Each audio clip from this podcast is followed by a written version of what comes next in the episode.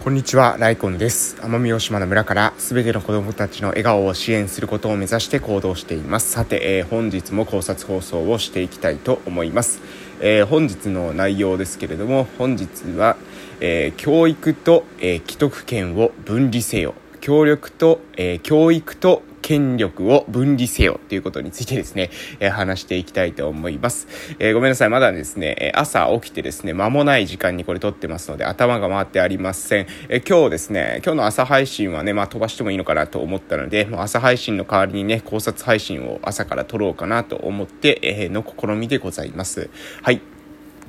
えー、でですね、今日の内容、えー、ちょっと噛んでますけれども、えー、教育と権力を分離しましょうということですね。これを、あの、私は考えていることなんですけど、皆さんはですね、いかが思われてますかね？えー、っていうのが何かというと、まあ、えー、まあ私はですね、今、鹿児島県の奄美大島の某村で地域おこし協力隊として活動しているわけなんですけれども、えー、皆さんはですね、どちらにお住まいの方が多いんでしょうか？えー、田舎に住んでる方、都会に住んでる方、様々な方がいらっしゃるかと思いますけれども、えー、これはね、えー、結構言えるんじゃないかなと思うんですけれども、田舎に行けば田舎に行くほどですね、田舎に行けば田舎に行くほど、えー、役所の力ってですね、非常に強くなってくるんですよね。役所の力っていうか、役所の影響力っていうんですかね、これが非常に強くなってくるなっていうふうに私は思っています。えー、これどういうことなのかというと、これ考えていただければわかるかと思うんですけれども、えー、役所って様々な部署がありますよね。で、えー、その様々な部署があるんですけども、えー、田舎に行ったからこの部署はなくてはいい、なくてもいいや、みたいなことはですね、これほとんどないわけですよ。様々な領域に、えー、それぞれですね、ある程度の人数がかかるわけです。えー、つまり、人口から考えたですね、役所の人数っていうのは、人口が少なければ少ないほど、え割合が高い、えこういった側面が、まず一つあるかなと思います。で、そう考えていただくとですね、人口の割合、人口に対しての、え人数、人口に対してどういった人数の人がいるのか、うん。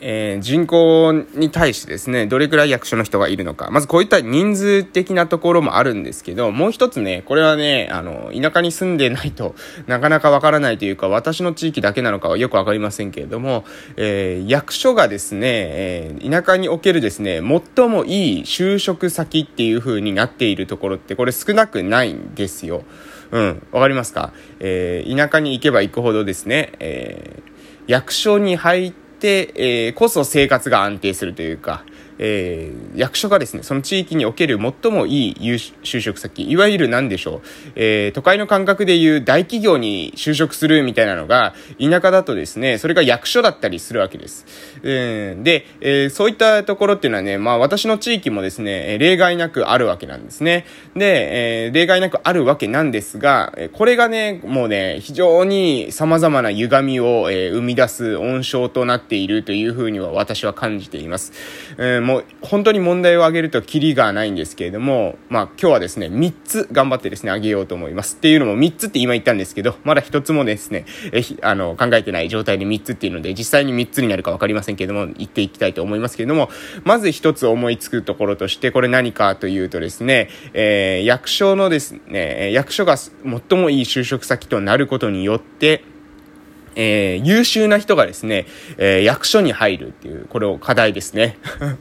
これは、えー、結構課題なんですよ。これどういうことかっていうと、いや、役所は優秀じゃない人でいいっていうわけじゃないんですよ。っていうわけではないんですけれども、優秀な人がこぞってですね、役所に入ろうとするっていうのは、これは非常に課題だと思っています。えー、どういうことかというと、えー、役所っていうのはですね、その性質上、えー、議会を通してですね、え、自分たちの、え、自分たちの中で何か、え、考えるわけではなくて、議会を通して意思決定をしてですね、まあ予算を、予算組をして、で、その予算組に基づいて、え、業務を執行していくっていうのが、まあ、基本的なですね、その役所のスタンスなわけですよ。うん。そうしないと大変ですよね。役所がしたいことをですね、好き放題にやると。で、その財源はじゃあどっから来てるのかって言ったら税金ですってなった時にですね、みんな納得できないわけですよ。みんなの税金を、えー、使う、まあ、巨大なですね、そのマネーを動かす機関であるからこそですね、えー、民意が反映されてないと民主主義国家は成り立たないわけです。なので、えー、議会で承認を得てですねっていう風な、もう段取りが、えー、あるわけです。こういった、えー、準備をしてそれをただ淡々とですね、執行していくっていうのが、まあ役所の機関なわけです。なので皆さんですね、えー、例えばこうテレビで見ててですね、うわ、この人動き遅いなっていうか、この人っていうか、この、何ですか、もうちょっと臨機応変にやれないのかなとかっていう風に思うことあると思うんですけれども、でもね、そう、臨機応変に動けないんですよ。なんでかわかります？臨機応変に動けないのは、えっ、と、それはですね、すなわち民主主義、えー、民衆が主役ですよっていう国でですね、えー、民衆に主権があるっていう風にしたときに、じゃあ、その民衆全員がですね、全員が全員で一緒に国を回していくってことは、これ現実的じゃないので、代議制民主主義ですよね。要するに、議員さんを選びますよね。私たちの代表者として議員さんを選びます。で、この時にどうやって選ぶかっていうと、選挙という仕組みを使いますね。で、この選挙っていうのが一人一票で、で、えー選ばれる。これなぜそういう風な仕組みになっているのかというと、全員一人ずつですね、一票という票を持っていると。で、その票によってですね、えー、議員さんを選ぶと。で、議員さんを選んで、その議員さんが今度は、えー、その行政の人たちに対してですね、えー、自分たちの、えー、その、何ですか、意見っていうものを、え、言うと。え、こういった構造にあるわけです。で、え、こういった、うん、まあ、要するに選挙があるってことは、選挙して選ばれた人が民主主義では選ばれた人ということになりますので、え、役所の人っていうのは別にですね、選挙で選ばれてるわけじゃないんですよね。役場の職員の方はですね、選挙で選ばれてる人ではないわけですから、その人たちがですね、自分が好き、え、好きなようにですね、お金を使い出したら、これはおかしくなってしまうわけです。でですので、ですので、こういった構造があるってことを考えていただくと、優秀な人がですね、全員こぞってですね、役所に入るっていうことは、これどういうことかというと、え議員さんがま優秀であれば、それはもちろんいいことですけども、もし議員さんが怪しい人たちだった場合にですね、その優秀な人たちっていうのの優秀さが活かせない可能性があります。そして、えー、さらに言うのであれば、えー、優秀でない議員さん以外のリスクとしてもですね、まあ、例えばスピード感を持ってやらなければいけない仕事に対しても、スピードが出ない構造になっています。構造としてですね。勝手に何でもかんでも決められないんですよ。うん。それはそういう機関だから、もうそういう場所だからっていうふうに思うしかありません。うん。これはね、あの、税金を、使ってるから、そういうことになるわけです。税金を使ってるのに自分の好き勝手にね、使えないように、暴走しないようにっていうブレーキが多重にかけられているっていうのが、まあ、役所のシステムなわけです。なので、優秀な人が役所に行くと、えー、その、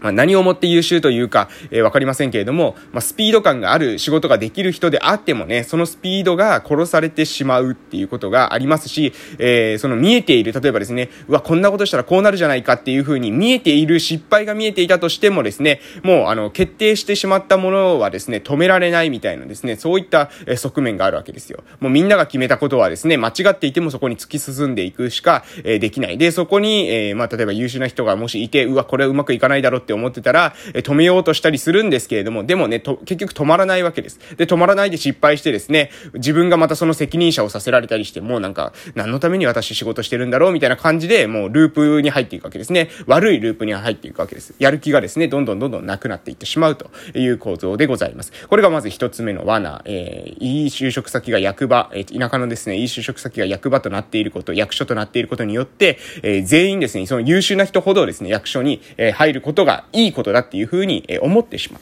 これもね、うん。これが一つ課題かなと思ってます。はい。えー、二つ目の課題ですけれども、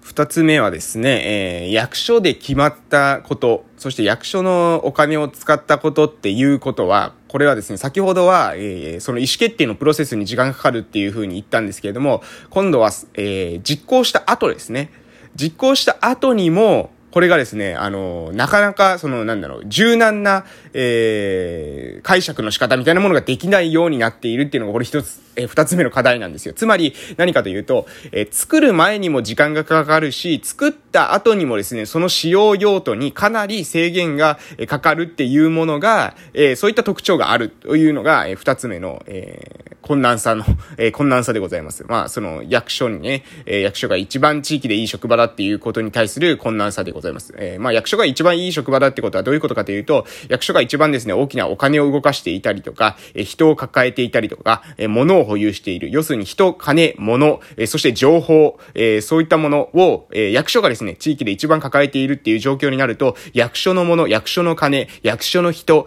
そして役所の情報、そして役所の、まあ、時間ですね。時間に関しても役所に、えー、拘束されていることになると思います。えー、こういったことになると、どういった事態が起きるのかというと、えー、まあ、みんなで決めたことを、えー、に従わざるを得ないっていうことがも、ま、最もですね、根源的なそのベースルールなんですけど、そのことによってどんなことが起きてくるのかというと、作るまでにも時間がかかり、かかり、えー、作った後にもですね、えー、規制がかかると。えー、これによってですね、まあ、非常に、何ですか、あのー、柔軟な対応ができない。うん。まあ、私3選とか言ってますけどもね、もうぶっちゃけ1選ですね。1選。役所による、えー、役所が最も地域でいい、えー、就職先というか、職場と言われる、えー、ことに対するですね、えー、問題一選でいくとですね、その問題一選はそのズバリ、えー、役所というのが、えー、まあね、柔軟性を書いた組織である。うん、っていうところ、そして柔軟性を書いているというのは、えー、その何ですか、そこの人たちがどうこうというわけではなくて、そういう組織体であるっていうことをみんながなんか分かってない、えー、分かってないで、あの、みんながそこに入ってしまったり、みんながそこにですね、えー、物を集約させてしまったり、お金を集約させてしまったりするっていうことが、これ非常に課題なんじゃないかなというふうに思っております。えー、もうテーマからですね、結構脱線してしまいましたけれども、ここと関連してですね、えー、教育、っていうものを、えー、役所依存にしていると、これ非常に痛い目を見ますよ。えー、地域の教育、教養、子供たちを、えー、育てていくっていうことに関してですね、えー役所頼みに、の構造になっていると、これあまりよろしくないんじゃないですかっていうことについての詳細を次回ですね、えー、もう少し詳しく、えー、掘り下げて述べたいと思います。今日ごめんなさいね。あの、役所が最も、えー、いい就職先に、だと、まずい原因3選って言いながら2選で終わって、本題が入れないっていうような感じになりましたけども、次回、えー、教育と権力を分離するべき理由についてのですね、続編としてお話しさせていただきたいと思います。それではまた次回お会いしましょう。失礼しました。